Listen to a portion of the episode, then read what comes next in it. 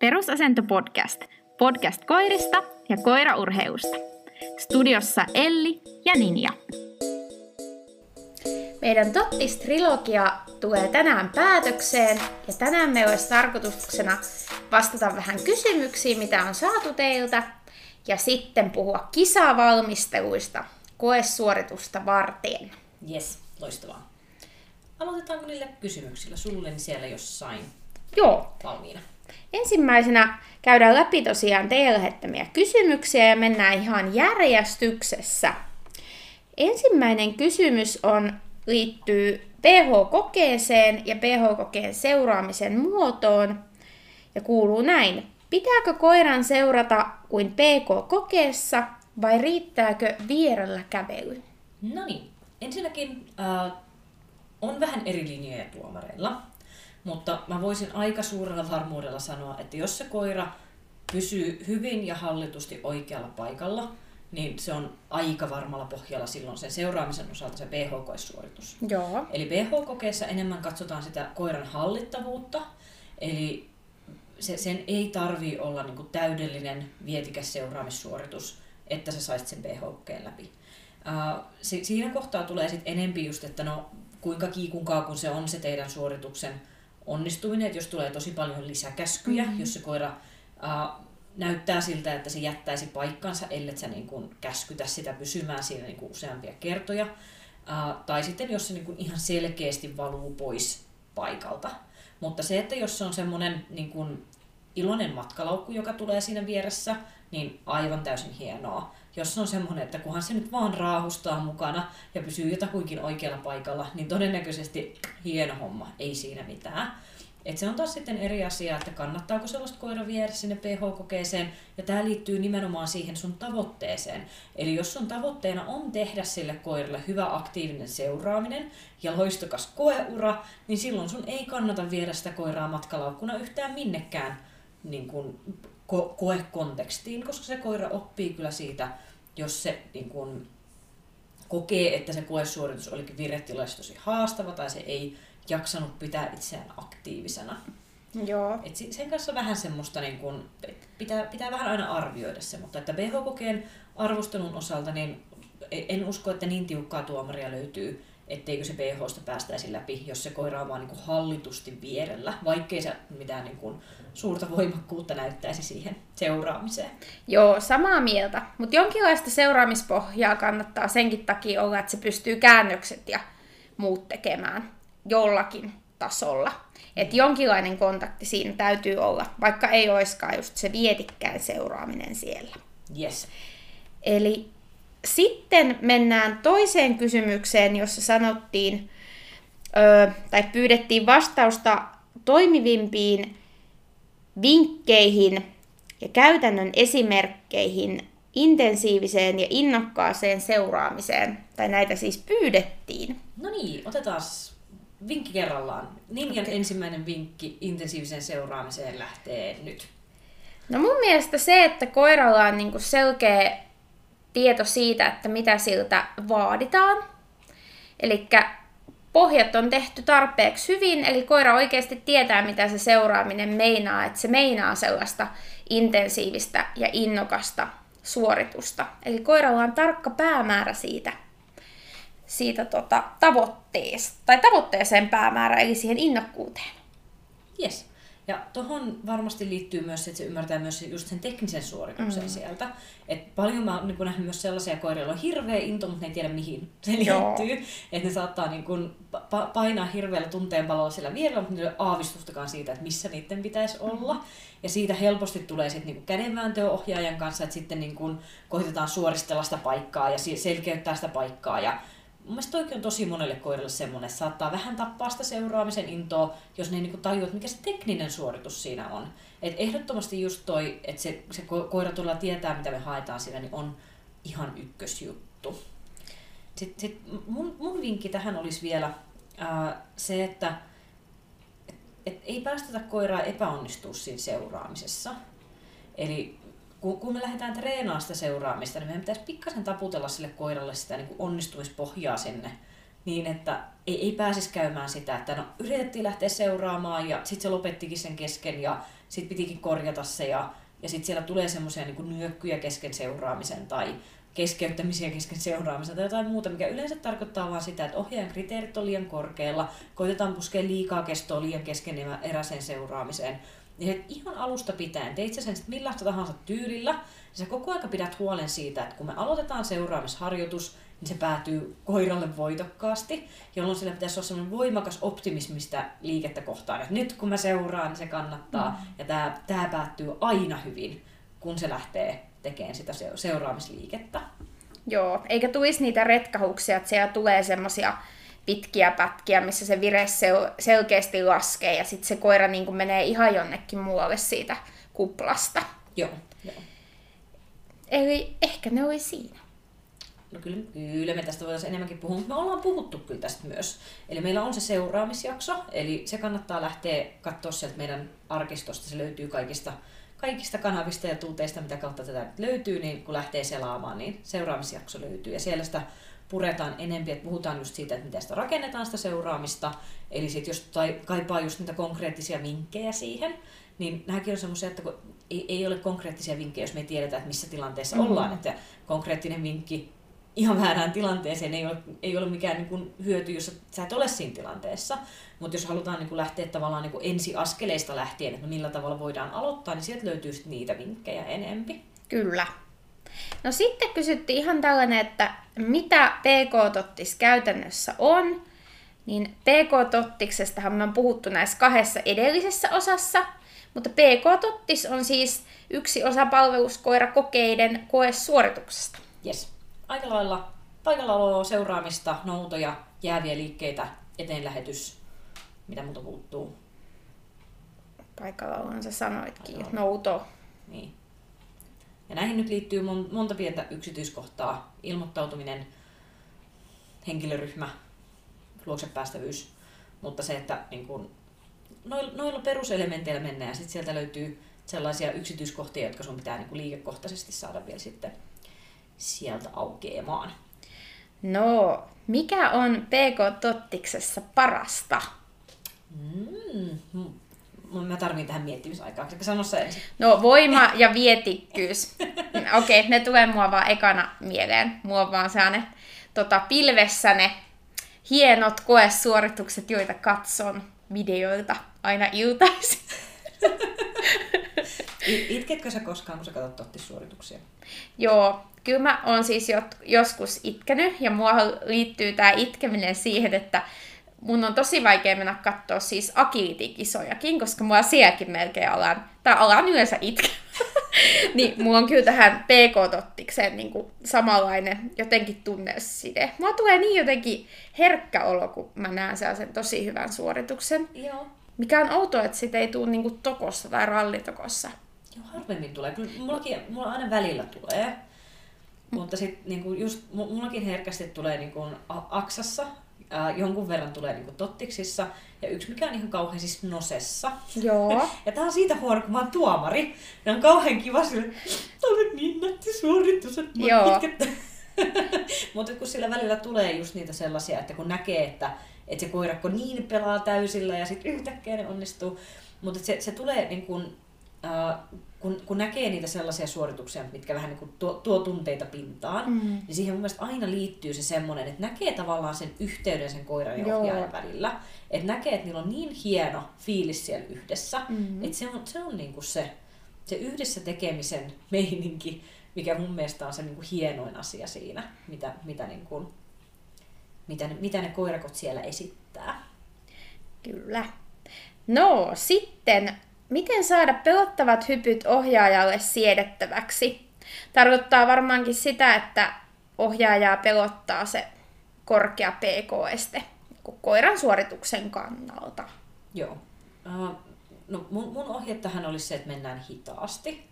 Eli se, että et ei, ei ole mitään kiirettä nostaa sitä korkeutta. Jos yhtään on itsellä semmoinen olo, että vähän kämmenet hikoilee, kun katsoo sitä estettä, Joo. niin ei, ei me silloin mietitä sitä, että no selviikö se koira siitä esteestä vai ei, tai että se, tulee, tuleeko siinä mahdollisesti joku niin kuin, ongelma sen hypyn aikana, vaan kyllä me sitten ruvetaan miettimään, että milloin se rupeaa tuntua siltä, että sekä koira että ohjaaja toteaa, että eihän tässä mitään ongelmaa olekaan.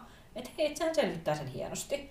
Ja jos sitä tarvii nitkutella niin kuin vuosikausia ylöspäin, niin sitten nitkutellaan vuosikausia ylöspäin. Ei, siinä ei ole niin kuin mitään hätää.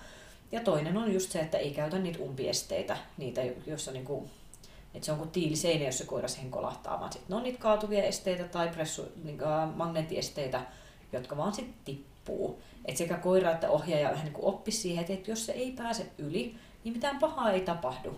Ei, ei, ei, tullut, ei tullut mitään niin kuin, vaaratilannetta siitä. Ja sitten kun sen avulla päästään nostelemaan niitä korkeuksia ja ruvetaan jossain kohtaa miettimään, että no, halutaanko me lähteä jonnekin lautaesteelle testailemaan, kun jos, jossain kokeessa mm-hmm. niitäkin vielä on, niin se, että sitten sit kun meillä on niin kun, niitä niin kun kymmeniä ja kymmeniä onnistuneita suorituksia, missä me nähdään, että hei, se menee metristä yli, sille jää hyvää ilmavaraa sinne vielä, ja se ei ole tiputellut niitä pressuja alas niin kuin ikuisuuksiin, niin sitten siinä kohtaa voidaan todeta, että no ehkä me uskalletaan jo lähteä niitä Um, umpiesteitäkin tsekkailemaan sitten. Kyllä, ja treenikaverit on tuossa hyvä tuki. Sitten voi vähän nekin arvioida sitä koiran suoritusvarmuutta niin, ja mm. tukea toisaalta sitä ohjaajaa. Niin. Toinen, mikä mun mielestä on hyvä, että kun niin ymmärtäisi jotain siitä, niin kuin, että mikä se suoritus on. Että jos se jollain tavalla menee pieleen, niin olisi se sen verran silmää siitä, että pystyisi arvioimaan vähän, että mikä siinä meni vikaa. Et ei tarvi olla niinku hyppytekniikkakouluttaja ymmärtääkseen mm. niinku joitakin perusasioita siitä. Et, et jos se koira ei niinku ylitä sitä estettä, niin mistä se johtuu? Oliko se liian väsynyt se koira siihen? Ää, et niitä ei kannata niitä niinku maksimikorkeushyppyjä todellakaan kannata tehdä useita. Et se on ihan muutama toisto ja sitten se jätetään siltä harjoituskerralta pois. Ää, on, onko siinä niinku arviointivirhe siltä koiralta, että hyppääkö se jotenkin tosi tosi kaukaa esimerkiksi tai ihan liian läheltä? Jos se tekee niin, niin miksi? Mikä siinä oli tavallaan se vaikuttava tekijä? Jonkun verran näkee vielä semmoisia hyppysuorituksia, mikä on mun mielestä niin ihan kamalan näköisiä. Ihan sen takia, että tavallaan luodaan se skenaario sellaiseksi, että koiralla ei ole mitään mahdollisuutta hypätä hyvin. Mm. Uh, ehkä semmoisia kauheimpia, mitä mä oon nähnyt, on se, että uh, ohjaaja on niin kuin esteen takana jossain tyyliin metrin päässä, sillä että sillä on jossain sieltä niin kuin puolentoista metrin korkeudessa lelu killumassa siellä esteen takana.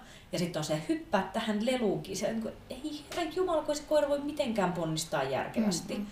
Et, et jos se niin kuin, tavallaan tarvii jonkun semmoisen vieheen sinne niin kuin, ta- taivaan rajaan, että me saadaan se koira hyppäämään, niin joo, se voi hypätä ihan hyvin, mutta kun ei se, se, ei, se ei pysty ponnistamaan niin kuin järjellä. Et jär, järki on hyvä olla mukana siinä hypyssä ja sen koiran pitäisi tehdä se niin ymmärryksensä kautta. Et jos tulee niitä tilanteita, että no niin, no nyt meillä ei ole siellä mitään viehettä sitä koiraa houkuttelemassa, että meillä on vaan niin palkkapiste A, palkkapiste B, että meillä on ne ihmiset siellä niin reilulla etäisyydellä esteen molemmin puolin ja se vaan niin juoksee, juoksee ja hyppää ja saa palkea ja tulee takaisinpäin, mikä on mielestäni niin kiva alkeisharjoitus niihin hyppyihin, niin jos se rupeaa tekemään sitä, että se kiertää, se ei hyppää, niin sitten niin täytyisi miettiä vaan, että miksi, eikä silleen, että no nyt me ruvetaan lisää tänne sitä ja tätä tuota niin kuin tukea ja suitsutusta ja, ja niin kuin pakkoa ja muuta, vaan silleen, että okei, sä et hypännyt, miksi et? Et jos se koira tietää, että palkan saa vain jos ylittää esteen ja sitten se siitä huolimatta sen kiertää, niin sitten tulee taas se.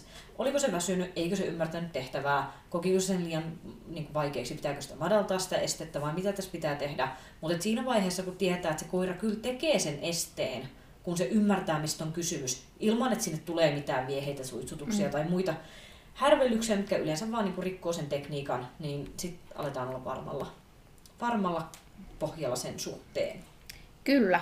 Sitten viimeinen kysymys oli, onko normaalin ihmisen hommaa siis ajankäytöllisesti?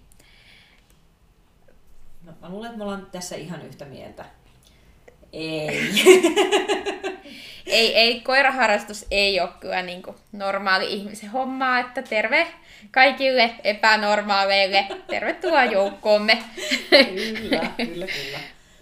On, mm. on niin kuin, tä, täytyy sanoa, että niin kuin jotkut koiralajit on niin kuin vähän enempi aikaystävällisiä. Et jos sä treenaat jotain rallitokoa, niin ei, ei sulla mene mitään tuntikausia siihen, että sä voit tehdä suurimman osan pohjista temppuihin niin kuin omassa olohuoneessa, ja ne treenipaikat ei vaadi mitään hirveän suuria, mm. suuria niin ponnisteluja. Ja sitten taas mikä aika monella ihmisellä tulee vastaan, niin ää, PK-kenttiä ei välttämättä ole ihan niin joka nurkalla, missä pystyisit ampumaan. Et se on niinku yksi semmoinen haaste, että ne ei, ne ei usein voi olla kauhean keskeisellä paikalla, sit kun me lähdetään tekemään niin kun, ä, ampumisten kanssa niitä tottiksia, mikä tarkoittaa yleensä sitä, että sulla on vähän ajo, ajomatkaa, jos sä et satu asumaan sellaisen kentän mm. lähettyvillä. Ja sitten taas se, että kun pitäisi tehdä niitä maastojakin, niin aika harvalla harrastajilla on sellainen niin kuin tilanne, että no tosta kun kävelet 200 metriä, niin saat hyvällä pk-tottiskentällä, ja kun menet 200 metriä toiseen suuntaan, jos on hyvä metsä tehdä maastoja, mm. niin Joo, yleensä ei. Käytännössä yleensä tarkoittaa sitä, että toivottavasti niin kuin viihdyt auton ratissa. Mm. Kokeile BookBeatia, voit kuunnella äänikirjaa samalla. Mutta se, se ei ole kauhean aikatehokasta. Et sit, sit, jos on sellainen olo, että on tosi hektinen elämä, niin sitten kannattaa ehkä harkita jotain muuta lajia kuin, kuin sitten tota, PK-puolta. Ihan vaan sen, senkin takia, että sulla on niinku yhden lajin sisällä tietyllä tavalla kolme lajia. Mm. Et vaikka ne nyt ei, niin kuin, joku esineruutukin on niin kuin, peruskoiralle aika nopeasti opetettavissa, mutta on kuitenkin tavallaan mm. tietyllä tavalla oma lajinsa sen lajin sisällä. Niin tämä jo itsessään tekee sen, että se ei ole ihan niin aikatehokas juttu, että sun täytyy rakentaa sille koiralle vähän niin kuin useampia eri suorituksia Joo. siihen. Moniin muihin eri koiralajeihin verrattuna niin on kyllä ajankäytöllisesti haastavampaa, olen samaa mieltä tästä. Mm, mutta ei pahimmasta päästä. Mä aina lohduttaudun siitä, että aina on verijälki. No, on niin kuin, ja miten, käsittääkseni jotkut metsästyskoiralajitkin voi olla vähän, vähän sit just sellaisia, että aamu varhaista ilta myöhään kökitään metsässä ja enhän yhä ainutta elukkaa mitä ampua. Kyllä, joo, metsästys... Tämä, tämä on mun ymmärrykseni siitä, että mikä on metsästysharrastuksen suurin, niin kuin, suurin olemus. Kyllä, ja ilmeisesti meidän kokeetkin kestää siis koko päivän. Mm. Eli porukan pitää olla siellä siis oikeasti niin kuin koko päivä. Eli siinä mielessä... On ja siis käsittääkseni vielä niin kuin, se on nimenomaan viikonloppu, että se on se edellinen ilta, että me ne tehdään ne jäljet ja sit siinäkin Joo. pitää olla niinku mukana talkoilemassa, kun tekee sitä itse. En, en väitä tietäväni verielistä paljonkaan, mutta olen kuullut, olen kuullut paljon sellaisia tarinoita, jotka myös ovat varmistaneet sen, että en tule, tule myöskään olemaan me, meidän harrastaja. Kyllä. Tota, no sitten me voitaisiin lähteä tähän tarkemmin tähän päivän agendaan, eli koesuoritukseen valmistautumiseen. Mm mä, mä mietin, että joko siellä niinku tulee semmoisia niinku epätoivon huokauksia, jos taas aloittaa sama, samoilla sanoilla kuin ehkä joka ikinen jakso kai, niin kuin ikinä. Eli se riippuu koirasta, riippuu mm. koirakosta, riippuu koirakon tasosta. Eli tässä on taas niin paljon eroa siihen, että mikä sille omalle koiralle toimii. Ja se on ehkä yksi semmoinen asia niin kuin nuoren koiran kanssa, mikä on niin kuin hyvä lähteä vaan niin kuin kokeileen, että minkälaisia valmisteluja sun kannattaa sen koiran kanssa tehdä kun sä lähdet miettimään sen koiran kanssa kokeisessa, kokeissa starttaamista. Mm-hmm. Mutta Elli on mainitsikin vähän noista kentistä ja ympäristöistä, eli yksi semmoinen tärkeä juttu olisi yleistäminen. Eli koiralle tulisi sitä varmuutta tehdä niitä tottisliikkeitä sitten eri ympäristöissä, eikä aina vaan siellä tietyllä kentällä tai hallilla tai muualla. Niinpä. Et oikeastaan kun riippuu toki koirasta, että mikä millekin koiralle on haastavaa, mutta monesti ne on just niin kun henkilöryhmät ja eteenlähetykset ilmoittautumiset, ne missä kaikista eniten tulee semmoista niin säröilyä, jos niitä ei ole yleistänyt. Eli sit siinä on, että jos esimerkiksi ilmoittautumiset on aina saman treeniryhmän koirien niin kuin kanssa, ja jos sillä koiralla on mitään semmoisia niin tietyllä tuolla tunte, tunteen purkauksia toisia koiria tai toisia ihmisiä kohtaan, että se on joko niin kuin innokas tai muuten kiihtyy, niin silloin se vaatii aika paljon duunia, että hei, täysin vieras kenttä, täysin vieras toinen koira, kun täysin vieras tuomari, pidetään paketti kasassa. Et, et se on niin monilla, monilla koirilla. Ja sitten eteenlyhytyksessä monesti on just se, että kun ne koirat ähm, he, herkästi rakennetaan just siihen, että ne on nähnyt, kun se palkka viedään sinne mm. eteen ja sitten lähetetään. Ja sitten tutuilla kentillä ne aina muistaa, minne se on viety se palkka ja sitten juoksetaan sitä samaa linjaa. Ja, ähm, se, se on niinku semmoinen nuoren ja kokemattoman koiran kanssa yksi semmoinen yleistyshaaste, et ihan sama, vaikka se on vieraskenttä, ihan sama, vaikka sä et ole nähnyt, että sinne on vienyt mitään, niin kun se sanotaan eteen, niin sitten eteen mennään.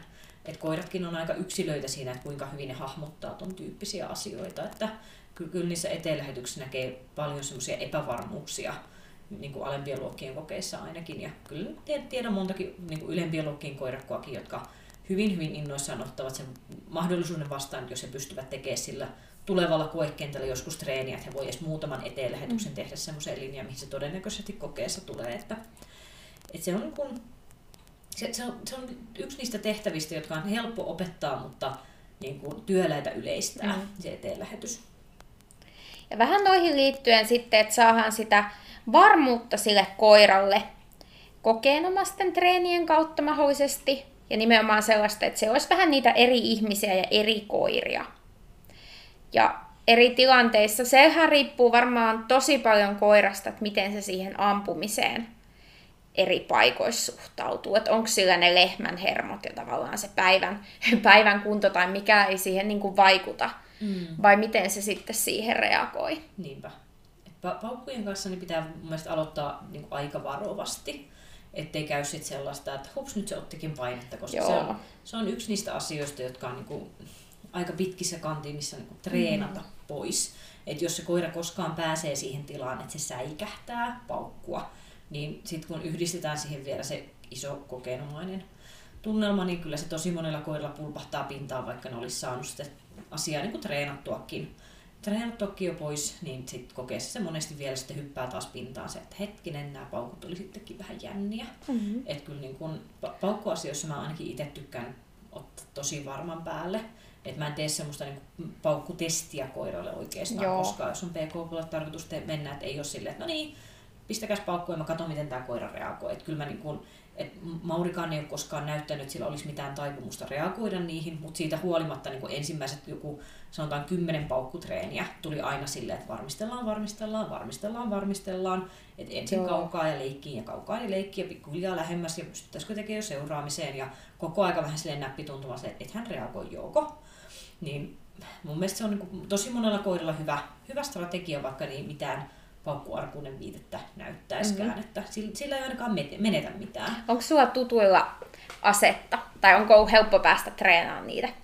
Ky- kyllä niitä on, olen ollut onnekas tämän asian suhteen, että Joo. Siis... ei, ole, ei ole omaa asetta, mutta olen, olen löytänyt aseellisia kavereita. Kerton kanssa nuorempana, kun treenattiin pk niin ammuttiin hirvikiväärillä ei, ei se kyllä reagoinut, mutta olisin voinut toki ottaa vähän paremmin selvää, että minkälainen ase siinä oikeasti No niin.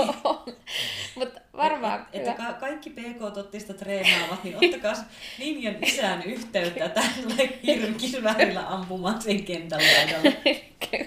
Oi voi, mutta joo. joo. Tää oli tää. Tää oli tää. Mä vaan pyysin, että tarttisin tota jotain, jotain ääntä tälle koiralle. Joo.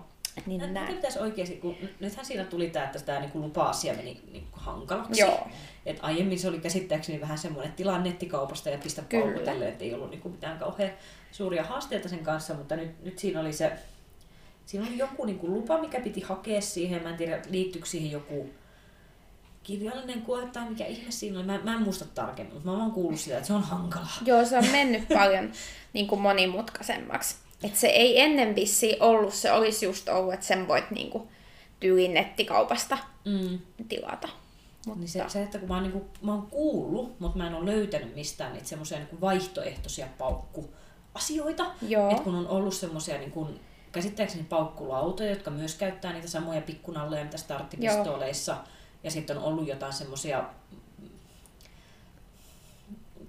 Mun mielestä siinä on ollut jotain, että ne on, ne, ne on ollut joku semmoinen niin kuin lautasysteemi, Joo. jolla saa niin kuin vaan räväytettyä vähän samalla periaatteella kuin, niin kuin piiskalla, mm-hmm. mutta sitten siinä on niin kuin sellaiset kolinalaudat, josta Joo. pitäisi tulla aika samantyyppinen ääni. Niinpä. Et jotain tämän tyyppisiä niin kuin vaihtoehtoja mä oon kuullut, että on ollut. Mä en ole mistään löytänyt, mistä niitä pystyisi tilaamaan, koska se on paljon helpompi ratkaisu, että ei tarvitsisi käydä mitään ton tyyppistä niin kuin, äh, hässäkkää läpi sen starttipistoolin kanssa, vaan pystyisi treenaamaan helpommin. Kyllä.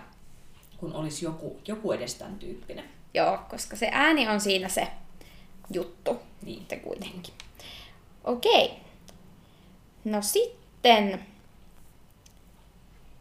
Öö, me käytiinkin jo läpi vähän sitä ilmoittautumista. Ja sitten mietittiin sitä, että kun se tottissuorituksessa on aina se tietty kaava, mm. niin kuitenkin sitä, että koiraalle vähän tehtäisiin rikkonaisuutta siihen kaavaan siellä treeneissä. Joo, joo. Että se ei tulisi liian varmaksi siitä, että tämä menee muuten aina tällä tavalla tietyllä tavalla. Mm. Mutta sitten toisaalta taas, että ohjaaja itse mie- tekisi mielikuvaharjoittelua, että silloin olisi hyvin selkeä mielikuva, että millainen se suoritus on. Joo. Ja muista sen oikeasti. Niinpä. Ja tä, tässäkin on toki niitä taas, taas niitä koirakohtaisia eroja, mutta just se, että se niinku ka- kaavoittaminen ja kaavan purkaminen on sellainen tasapainottelun paikka. Eli se, että ky- kyllä mä itse olen niinku sitä mieltä, että jos se menee niinku se kaavoittaminen ihan niinku liiallisuuksiin, niin kyllä se on aika hullua hommaa. Mm-hmm. Et sit kun on näitä tämän tyyppisiä ohjeita, jotka on se, että en voi koskaan tehdä tietyssä järjestyksessä jääviä liikkeitä, koska ei se kokeessakaan tule siinä järjestyksessä, vaan että voi hyvänen aikaa, että e- eikö se nyt ole pointti, että se koira tekee silleen niin kuin sä pyydät, eikä silleen niin kuin se tulee siinä kohejärjestyksessä. Et kun monesti sanotaan, että PK-koirat on sellaisia, että ihan sama mitä sanoja sä sanot tai missä järjestyksessä sanot käskyjä, niin ne tulee aina samassa järjestyksessä, ne jäävät liikkeet, kun niin, niin ne tulee kokeessakin. Et ei, mä en niin näe siinä kauheasti mitään pointtia, koska sitten se aina tekee se, että se koira ei ole niin auki ohjaajalle päin, jos se pystyy tavallaan arvaamaan, että hei äiti, äiti, mä tiedän, se on mm. tää. Mutta sitten taas, niin kun, jos on kokematon koira, niin kyllä mä näen, että siitä on myös hyötyä, että sillä on niin kun, pieni ajatus siitä kaavasta. Et ei silleen, että se on niin sataprosenttinen totuus, että aina me tehdään tämä sama kaava. Mutta esimerkiksi niin kun seuraamiskaaviosta, niin kyllä mä haluaisin, että siinä vaiheessa, kun mennään kokeeseen, niin se koiralla on useampi kokemus siitä, että näin se tehdään, se koko seuraamiskaava, että tätä, tätä se on, tätä Joo. sieltä on tulossa. Jos ei muun takia, niin sen takia, että me nähdään, että se koira virhetilallisesti hanskaa sen. Että sit jos meillä on sellainen koira, joka on silleen, että Aa, mä oon tehnyt maksimissaan 30 askelta suoraan palkatta, ja sitten me lähdetään viemään se PK-kokeeseen, niin kyllä se on aika kylmää kyytiä siinä vaiheessa tehdä se koko kaavio.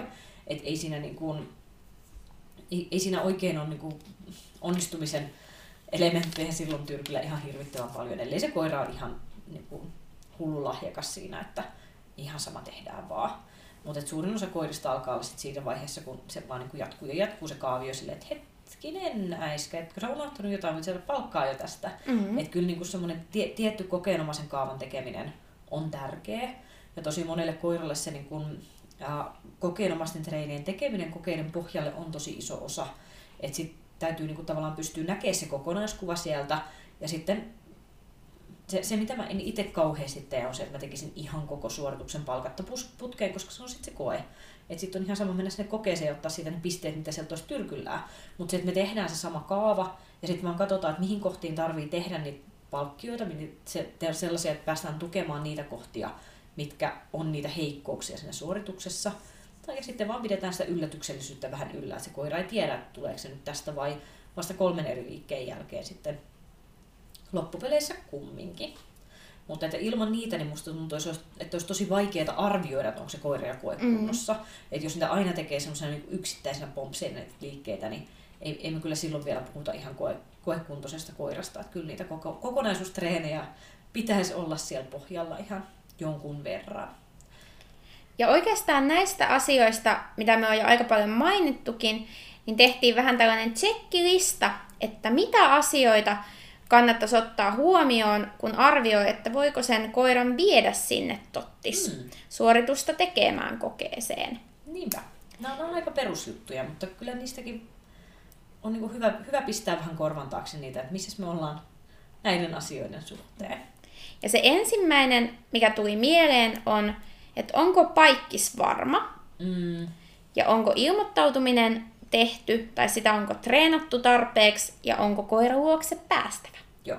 Nämä, nämä on mun mielestä, näissä yhteinen asia on se, että jos nämä ei toimi, niin sulla on mahdollisuus sössiä jonkun muunkin suoritus. Kyllä. Et siitä vaan mene vaan sössimään oma yksilösuorituksen aivan, aivan se ja sama mulle. Hmm. Et jos ei saa niinku yhden ainutta pistettä, yhden ainoasta liikkeestä, mutta paikalla olon täytyy onnistua, ilmoittautumisen Joo. täytyy onnistua ja sirulukia ei saa syödä. Niin siinä, siinä olisi niinku semmoinen, että tämä on niinku semmoinen niinku pohjavaatimus siihen, että voit edes harkita lähteä sinne kokeeseen, koska näissä on to, niinku tosi ikäviä tapauksia tullut, että koira on karannut paikkiksesta ja on tullut ilmoittautumisessa toisen kaverin päälle ja ykkösluokassahan ne on onneksi mm. kytkettynä mm. vielä, mutta sekään ei ole kauhean suuri lohtu, että jos siinä on joku niin kuin raivopetteri vieressä, että, se, että pysyy just ja just hallinnassa, kun se on hihnassa, niin en kyllä lähtisi suoritukseen siinä kohtaa. Että jos, jos näyttää siltä, että minulla on pari, joka ei ole hallinnassa, ja joka näyttää siltä, että se silti aikoo tehdä oman suorituksensa, niin mä sanon, että keskeytän kokeen. Mä en mene kentälle ton kaverin kanssa.